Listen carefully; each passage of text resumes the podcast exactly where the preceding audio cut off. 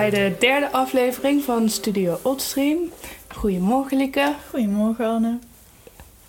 We zitten hier uh, met een kopje koffie weer in de opslag, omdat het hier zo lekker stil is. En het is de laatste dag, de laatste vrijdag voor de kerstvakantie, wanneer we dit opnemen. ja, en uh, het is eigenlijk ook de laatste dag van ons project Hidden Structures. Oh ja. Want dat duurde het hele jaar. En laten we, als we die laatste twee weken niet meetellen, of laatste anderhalve week, dan uh, is dit eigenlijk uh, de laatste werkdag van het project Hidden Structures. Nou, dat moet gevierd worden. dat gaan we doen. Uh, dat betekent niet dat dit ook de laatste podcastaflevering is, ga ik vanuit. Nee, dat hoop ik niet. Nee. Over Hidden Structures, een project van Oddstream waarin we op onderzoek uitgingen naar de verborgen structuren om ons heen. Die uh, wel zeer zeker aanwezig zijn, maar die we niet altijd even goed opmerken. Maar daarmee wel best wel invloed hebben op ons leven en op onze maatschappij. En dit klinkt allemaal nog heel erg abstract. Maar eigenlijk, um, als je denkt aan het internet, blijft het nog steeds heel abstract. Maar dan heb je een beetje een idee waar we het over hebben. Mm -hmm. Het internet is een voorbeeld van een verborgen structuur. Ja. ja. En hoe ziet, zo, hoe ziet het internet eruit? Ja. Dus dat, dat is een van de belangrijkste vragen die we ons uh, hebben gesteld tijdens dit project. Onderdeel van het project was ook een expositie die in oktober in de historische kelders in Arnhem plaatsvond. En naar aanleiding daarvan hebben we de kunstenaars die daar werk lieten zien geïnterviewd. En hebben we in samenwerking met de Nieuwe Oost, moet ik zeggen. Want ik blijf pronkelijk steeds de wintertuin zeggen. Maar de wintertuin is opgegaan in de Nieuwe Oost. Ja. Dus in samenwerking met de Nieuwe Oost um, hebben uh, schrijvers zich laten inspireren door een van de werken in de expositie. En naar aanleiding daarvan een tekst geschreven die ze voordragen. En de laatste van de drie is uh, ook tijdens deze aflevering te horen. Ja. Maar laten we eerst beginnen met het interview. En dat is het interview met Marco Barotti. En zijn werk uh, Woodpeckers was te zien bij ons. Kun je wat vertellen over de Woodpeckers, Anne? Um, nou, Woodpeckers gaat ook over verborgen structuren, verborgen signalen ook, die je in de stad kan vinden. En de Woodpeckers was ook een, uh, een werk wat je eigenlijk ook buiten in de openbare ruimte zag. Het waren een soort elektronische spechten die uh, door de stad heen uh, opgehangen werden of op een uh, aantal palen. En die spechten die tikken een bepaald ritme naar aanleiding van de signalen die ze oppikken. En de signalen die ze oppikken, dat zijn bijvoorbeeld signalen die een telefoon uitzendt. Als je nou met je telefoon ging bellen in de buurt van die zender, dan gingen die spechten dus ook meer tikken. Nou, dat is een beetje de simpele uitleg van dit werk. En ik denk dat Marco, Marco Barotti, daar meer over kan vertellen. Ja, laten we dan even gaan luisteren. Ja.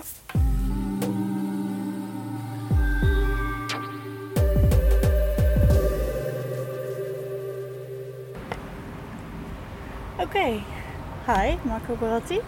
You are um, artist at our exhibition, at the Oldstream exhibition Hidden Structures. Yeah. And you're showing your work, The Woodpeckers.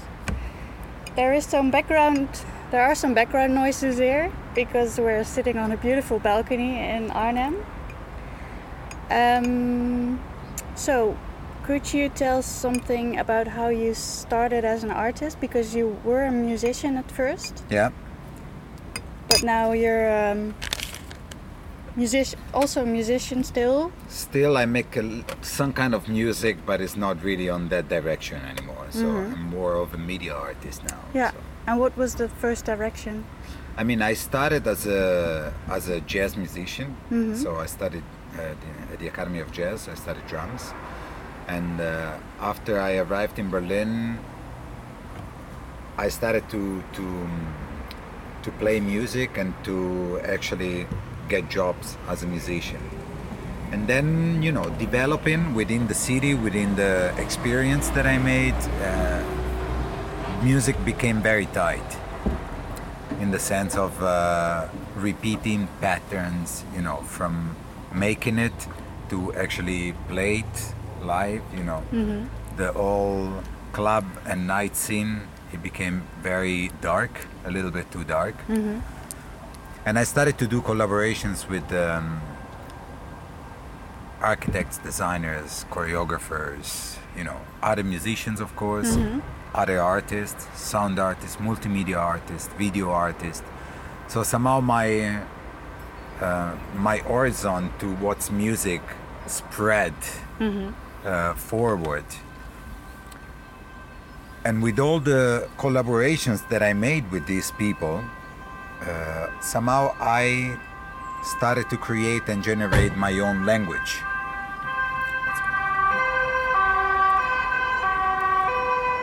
So, for example, with Classic Fantastic, which is a studio for temporary architecture based in Berlin, I began to develop uh, a sound language which has to do with the temporary architecture. So we used the actual inflatable structures as uh, resonating membranes. So with special sound pads applied directly on the surface, we made actually the architecture became become the loudspeaker. From there, we started to uh, create more of um, interactive installations. You know uh, dealing with the sunlight, interacting with the sunlight, interacting with the heartbeat of the visitors. And all these installations were mainly made into urban surroundings or natural surroundings, you know, but mainly public art, so outside. Also with the Asphalt Piloten, which is a dance company from Switzerland, uh, and which I'm still working actually today uh, you know, I, I create these devices that would be placed in urban space to support these dance performances and, you know, multimedia and video performances. And from then on, I started to create to go deeper into my own language and actually developing, let's call it like that, devices, mechanical, some kind of uh, mechanical, audio mechanical uh, devices that has to do with uh, with nature and urban at the same time. So I started with birds. So the woodpeckers are the second uh, the second artwork in this direction. The first one is called swans, and they are satellite dishes that float into water and pretend to be swans actually And make sounds as well. and make sound. So this is a, a soundscape, is a pre-recorded soundscape, so different from the woodpeckers, which is already going into more an interactive dimension. The swans are actually it's a pre-produced composition made with people breathing into brass instruments that also somehow pretend to be swans in a way. Yeah, yeah, yeah. Everybody's pretending to be swans in, in that project. Um, so it's a loop of 25 minutes that runs all day long.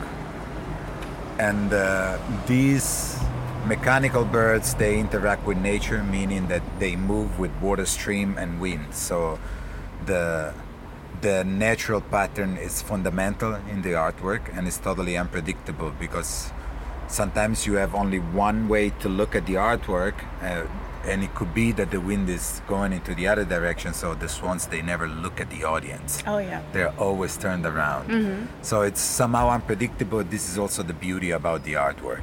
Which is also interesting because you're using devices, so mechanical devices, which we are used, we are used, used to that. Uh, these devices are predictable, as in we know what they. yeah they're Should do- consumer objects actually like- so they're exactly. built to to do a certain function and then i try to translate them into into something else Yeah, somehow. and because they have the form of birds, then then the whole idea changes. yes Yeah.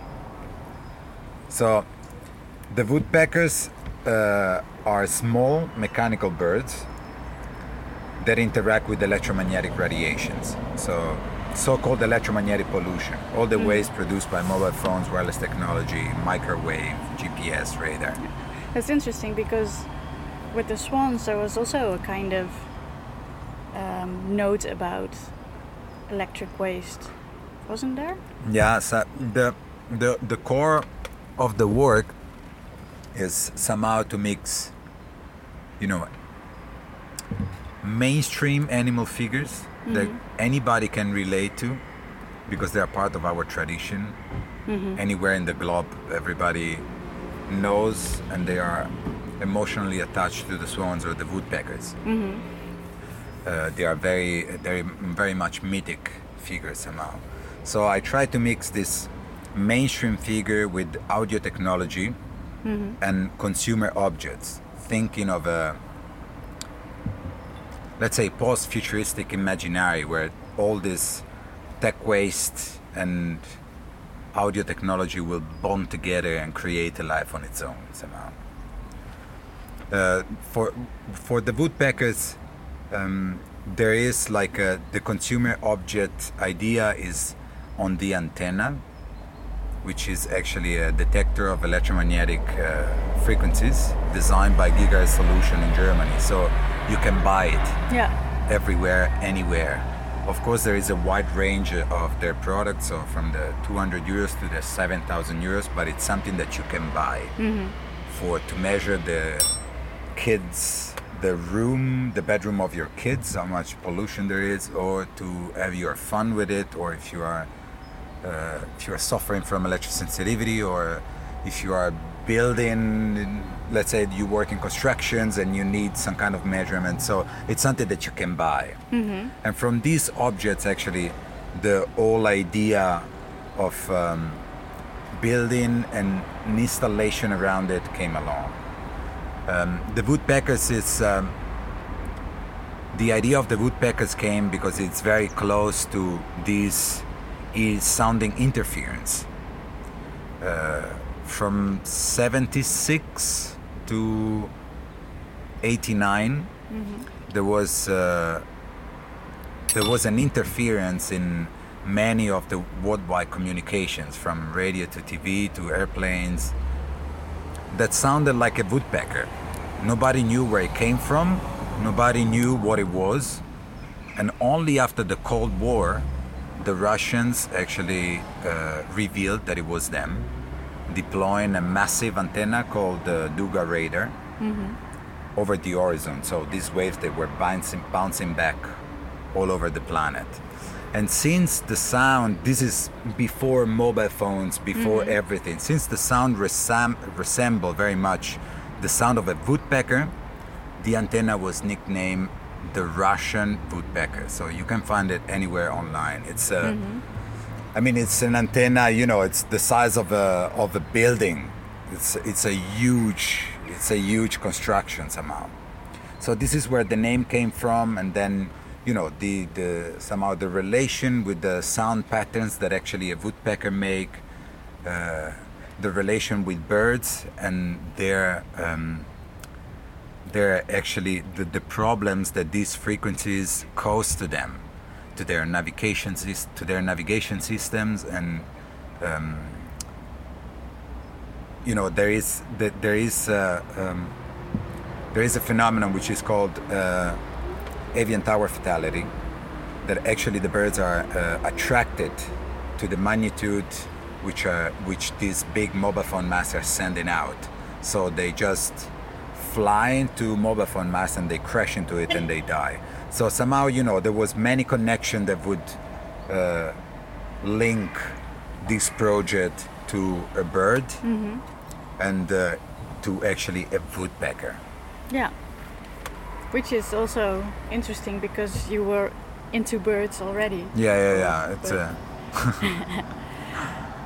Um, and do you have any new projects coming on? Um, I'm now developing uh, a third artwork following this line. Uh, it's called clams. So there are mechanical shells that actually reproduce. Let's see if I can explain this good. The actually clams, shells, they are like the most effective natural filter that we have on the planet. They are able to filter two liters of water daily from uh, you know pharmaceutical, herbicidal, anti-inflammation liquids. So what I would like to do is to create a mechanical clamps, an oversized mechanical clamps that is actually able to sonify the same filtering, daily filtering of a real clam. So this is like work in progress. Hopefully the project will be ready next year in summer. Depending on the partners that I will find to support it. Uh, it's already somehow it has already started, so I have working prototypes already. I just need to find the last few partners from the technical side of the project and uh, the confirmations from the actual um, production partners. Mm-hmm. Okay, interesting. Do you think you will make um, artworks not related to nature, or do you think that the um, that combination of nature and urban surroundings is interesting enough to to um, continue with, or maybe not even interesting, but also necessary? So in one end, it's it's uh, in one end is necessary. Mm-hmm. Uh, on the other end, is um, it's something that right now I can I can do very well. I can relate to um, fully. I'm very inspired by it, Mm-hmm. and I don't see why I should stop at the moment, or I don't see why I should concentrate on on something else when this is uh, somehow a, a very inspiring new language that I found and that I you know that I can use my skills on uh, on music and sound Mm-hmm. to actually create uh, artworks which are somehow talking to people. True, because I, I think that's really interesting because we had the woodpeckers now for three days already. no, today's two days third. and today's the third. Yeah. and um, people really can relate. It's a uh, it's a form they can recognize, and even if they don't know exactly where it comes from, is they're still fascinated by it. And I think that's really important that people can relate to the artwork and yeah using these known forms and yeah everybody's endeared by uh, woodpecker Yeah. we're even endeared by the, we're also endeared by the mechanical mechanical woodpeckers because they they're all they're kind of like uh, animals of their own it's like everybody in our team is really uh, they really like them because yeah we're already have names for them right There is some names, yeah. There is some names of people. They bring names of people that uh, helped me hmm in this year to produce them, helped me to present them. Mhm. So they bring names of all these people somehow. Yeah, nice. But it, it also has a deeper layer, which, yeah, if you uh, want to want to know more about the artwork, then then there's a very deep, interesting layer as well. Yeah. So that's what I think is really good about the woodpeckers and swans as well. What we forgot to say is that you know we talk about mechanical, but uh, the only mechanical content, and this is why then we go back to my relation to music and my actual practice at the beginning, that all these movements that are that I create or that, that they create on their own, they are triggered by sound. Mhm. So there is no motor, there is no programming. Um, everything that you see and hear is triggered by sound. So the data that comes from the from the Yeah. sky is translated into high frequencies, and then into low frequencies, and then back into sound by the actual packing, mechanical and physical packing of the objects into uh, metal structures within Yeah. the urban surrounding. So partly it's invisible or Yes. hidden, and the only thing which is mechanic about it is the the actual bird. Yes. And- yeah. Yeah. Okay. Well, thank you. Thank you very much for coming by in this beautiful, Yeah. uh, this It's beautiful surround. here. I see even cows on the other side. Yeah, it's near the park. it's really pretty decadent here. well, thank you very much. Thank you for very this much. interview. Thank you very much to all of you actually for having me here. You're welcome.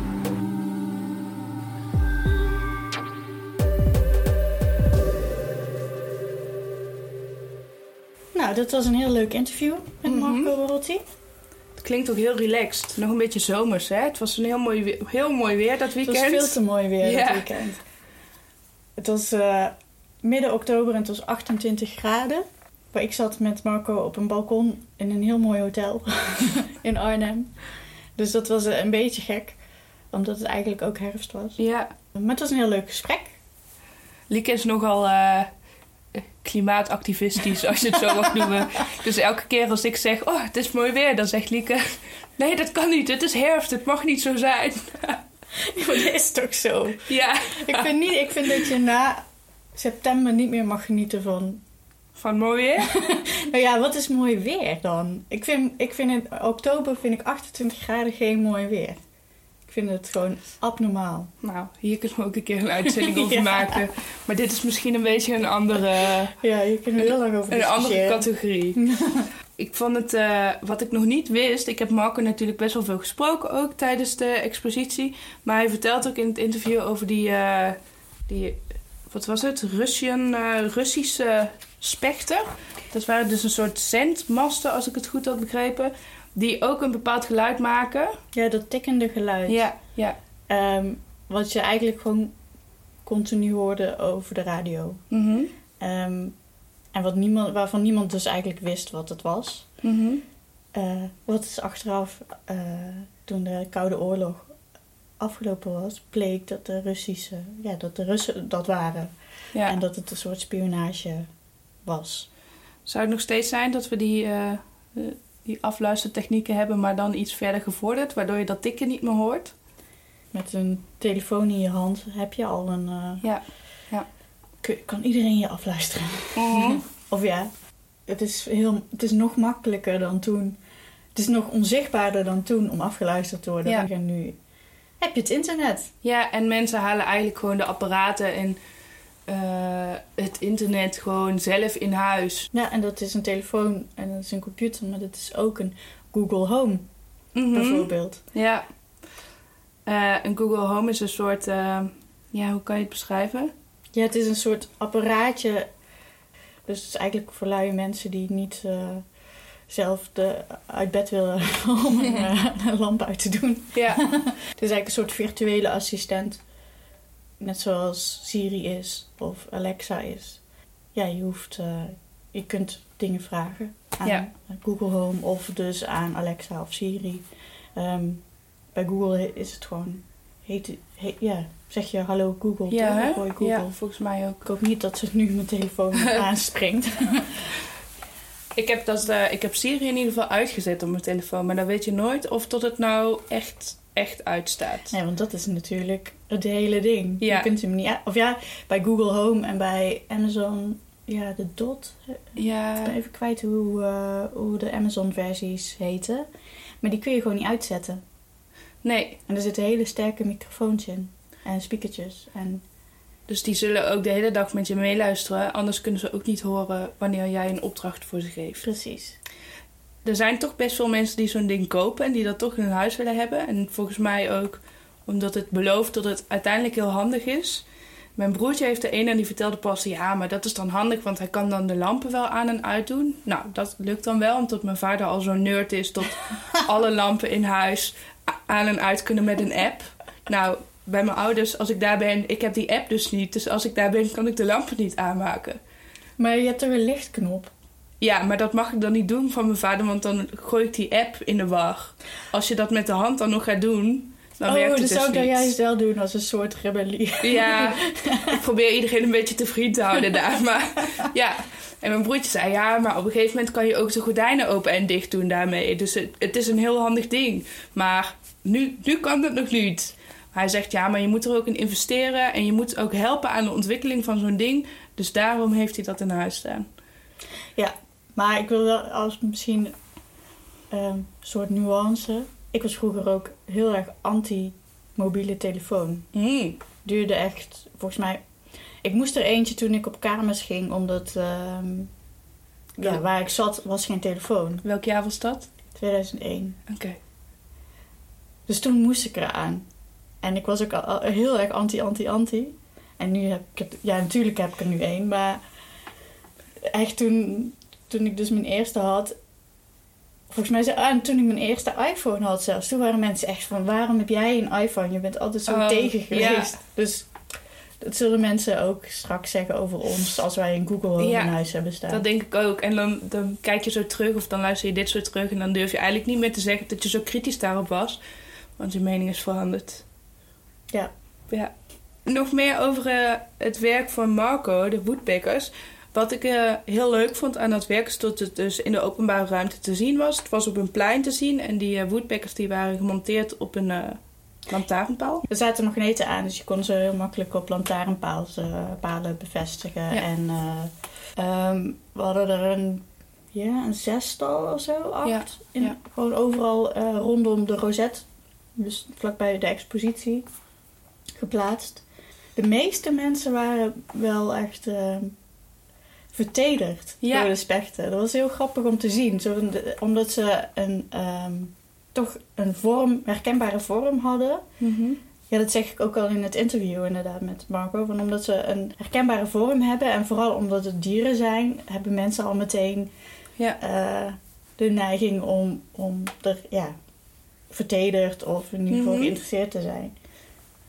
De meeste mensen. Niet De- de, ja. de kroegbaas van op de hoek die vond dat we te veel herrie maakten, wat helemaal niet zo was. Ja, want die, eh, die dingen die tikken dus. En het was, eh, dat is eigenlijk heel mooi, want mensen horen eerst een soort tikje soms. Als je een beetje zonder oortjes door de stad heen fietst.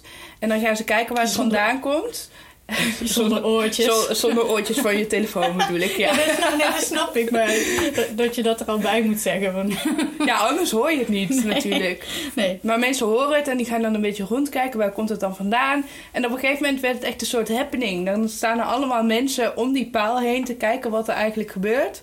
En dan staat er iemand bij die dan kan vertellen waar, wat voor werk het is en op wat voor signalen het eigenlijk ingaat. En dan krijg je ook een goed gesprek met mensen. Want je kan dus vertellen van, oh ja, als je dit nu gaat proberen met je telefoon, bijvoorbeeld een eh, internetsite openen, dan, eh, dan gebeurt er iets met dat geluid. En dan worden mensen zich dus ook bewust van een signaal wat ze eigenlijk uitzenden. ja, Maar zoals je zei, was niet iedereen er heel blij mee. nee, alles behalve.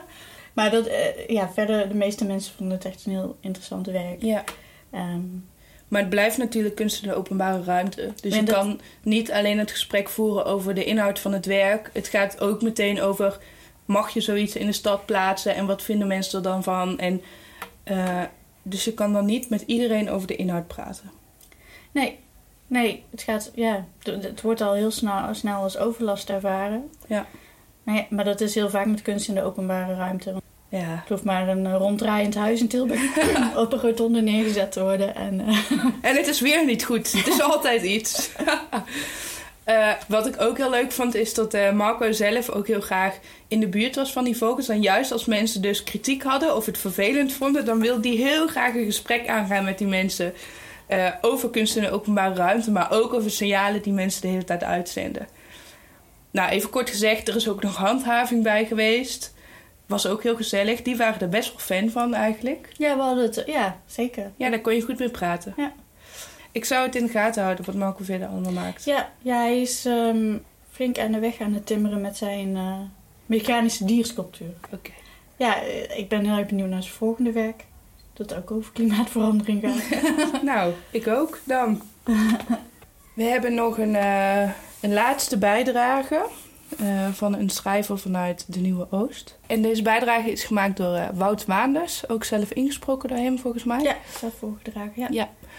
Zal ik eerst even zeggen hoe het stuk heet? Oh ja, dat is goed, dat weet ik niet. Planeten. Planeten. nou, daar hebben we er weer eentje. Het, het, doet, het lijkt alsof we echt gewoon een beetje sarcastisch zijn over de onderwerpkeuze van alle drie de schrijvers. Maar dat is dus helemaal Nee. niet zo. Het is echt, we vinden het gewoon heel erg opvallend dat alle drie de schrijvers in principe ja, de ruimte als een thema, of niet per se het hoofdthema, wel Ja. als een thema hebben gekozen. En eh, nou ja, goed, de vorige aflevering hebben we dus al uitgebreid gesproken over wat de huidige eh, fascinatie van kunstenaars is voor de ruimte Ja. en planeten. Ja. Dus dat, eh, hoeven we, dat gesprek hoeven we niet opnieuw te voeren. Ja, laten we gaan luisteren. Het werk heet dus Planeten en is van Wout Waanders. En hij liet zich inspireren door het werk Pedesis van Roos Meerman en Park Gang. En ehm, ja, we zullen het over dat werk hebben nadat we naar Wout Waanders hebben geluisterd. Yes.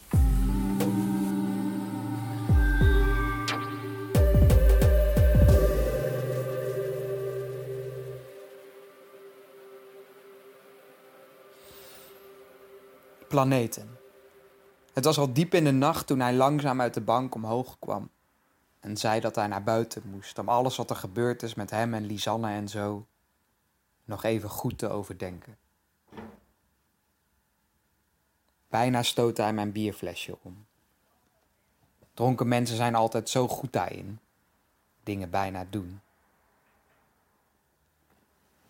Later zagen we hem aan de overkant van de straat onhandig om een prullenbak heen bewegen. Zelden heb ik iemand zo raar zien lopen. Zo schokkerig, grillig, twijfelend. En toch kwam hij vooruit. Ik heb hem vervolgens maandenlang niet meer gezien. Maar onlangs kreeg ik van hem een brief, waarin hij zei dat ergens diep boven ons twee meiden zacht tegen onze planeet duwen, lachend en behendig. Daarvan was hij overtuigd.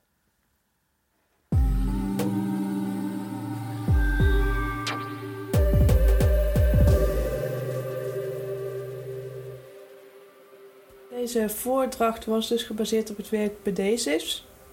Lieke, kan je wat meer over het werk vertellen? Ja, Pedesis is uh, werk dat is ontstaan tijdens een Artist in Residence van Oldstream. Dat is een onderdeel van, van meestal twee kunstenaars met elkaar gaan samenwerken gedurende een aantal weken om tot een nieuw werk te komen. Mhm. En uh, we, we, hadden twee Artist in Residences tijdens Hidden Structures. De ene met Kevin Kuipers en deze met Roos Meerman en Paul Gang. Roos Meerman is een uh, Arnhemse vormgever en... Mhm. Heeft ooit productdesign gestudeerd volgens mij en nu is ook wat breder aan het werk. Ja, Paul is biologie gaan studeren en heeft een tijd in een ziekenhuis gewerkt um, en is daarna kunst gaan studeren. Ja, zij werkt in verschillende disciplines, dus uh, uh, ze maakt illustraties, doet performances en maakt ook installaties het werk Pedesis, misschien kan ik kort beschrijven hoe het eruit zag als je die ruimte binnenkomt. Ja. ja. Het is een uh, soort ruimtevullende installatie. En zoals je misschien al hoorde in de eerdere afleveringen, was de expositie dus in de kelders. Uh, dus je hebt een, een hele oude kelder en je komt daar binnen in een bepaalde ruimte. En door die ruimte heen vliegen allemaal grote ballen, eigenlijk een soort ballonnen. Die zijn gevuld met lucht en een beetje helium, waardoor ze eigenlijk zweven.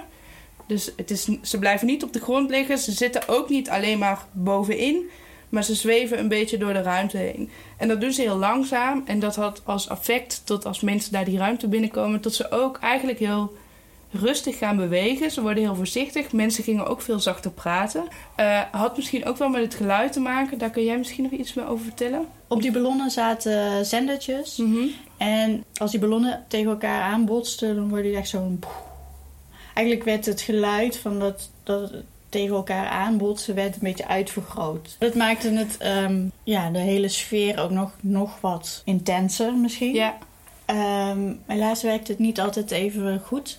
Maar los daarvan uh, um, werkten die hele grote ballonnen in zo'n hele oude ruimte ook wel heel erg goed. Ja. De ballonnen waren zwart en zilver.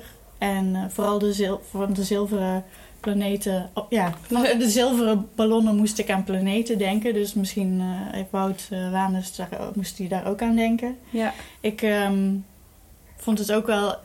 Ja, over, dat wij, over die pedesis, of de, ja, wat pedesis is, hoorde ik ook wel een beetje terug in zijn beschrijving van een zwalkende man.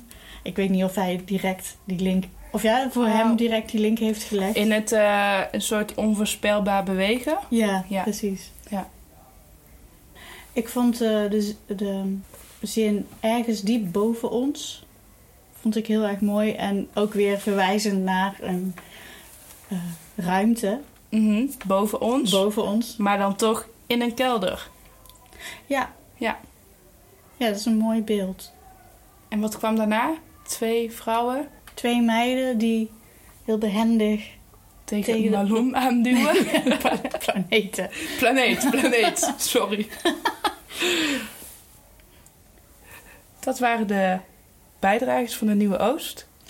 Ja, dus eh, zij ehm, selecteerde de drie schrijvers om zich te laten inspireren door de eh, expositie of door een aantal werken in de expositie.